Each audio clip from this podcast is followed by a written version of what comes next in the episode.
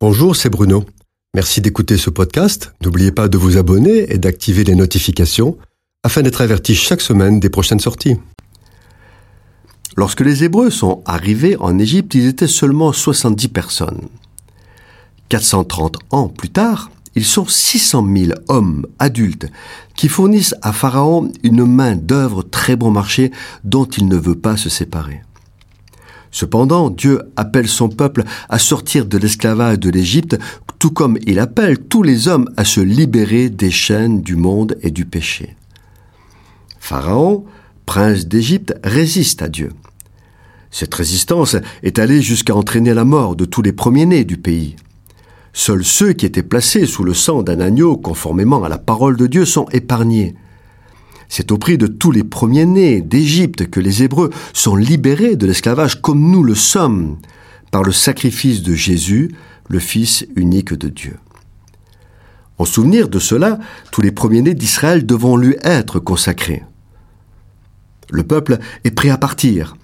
Il a mangé à la hâte l'agneau. Moïse donne l'ordre du départ. Cette expérience de la sortie d'Égypte du peuple hébreu nous instruit quant à cinq principes auquel l'enfant de Dieu doit prendre garde lorsqu'il décide de se mettre en marche à la suite de Jésus. Le premier, les Hébreux partent en prenant aux Égyptiens leurs vases d'argent et d'or.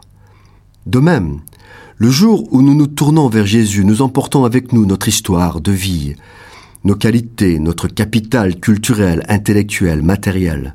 Tout n'est pas mauvais, mais tout n'est pas bon.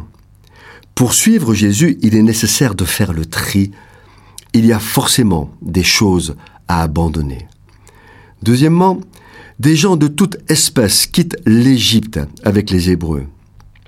Lorsqu'on sort du monde, il y a des coupures avec certaines personnes, des séparations à opérer à la demande de la parole de Dieu.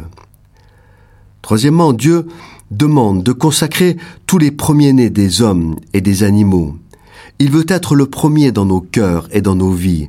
Nous devons tout lui abandonner. Alors, et alors seulement, il peut tout nous donner. Quatrième point, ils prennent le chemin le plus long. Pour devenir une femme de Dieu, un homme de Dieu, il faut du temps et de la persévérance. C'est une voie d'excellence et aussi de paix, de joie et une bénédiction. Mais il faut persévérer et tenir bon. Cinquièmement, dès qu'ils sortent, une colonne de nuée et de feu s'élève devant eux. Cette colonne, c'est Dieu, qui accompagne le peuple et lui montre le chemin qu'il doit suivre. Dieu vit au milieu de son peuple comme il vit au milieu de l'Église par le Saint-Esprit qui l'a conduit. Quitter le monde et le péché est la première exigence de Jésus envers ceux qui décident de se mettre en marche à sa suite. Cette exigence ne peut être accomplie partiellement. Ce qui n'est pas consacré à Dieu sur la base de sa parole devra forcément l'être à un moment ou à un autre. Pour entrer dans la bénédiction et la vocation du disciple de Jésus, il faut tout lui abandonner. Tout ce qui est du monde et qui n'est pas abandonné finit par entraver la marche en avant du disciple de Jésus.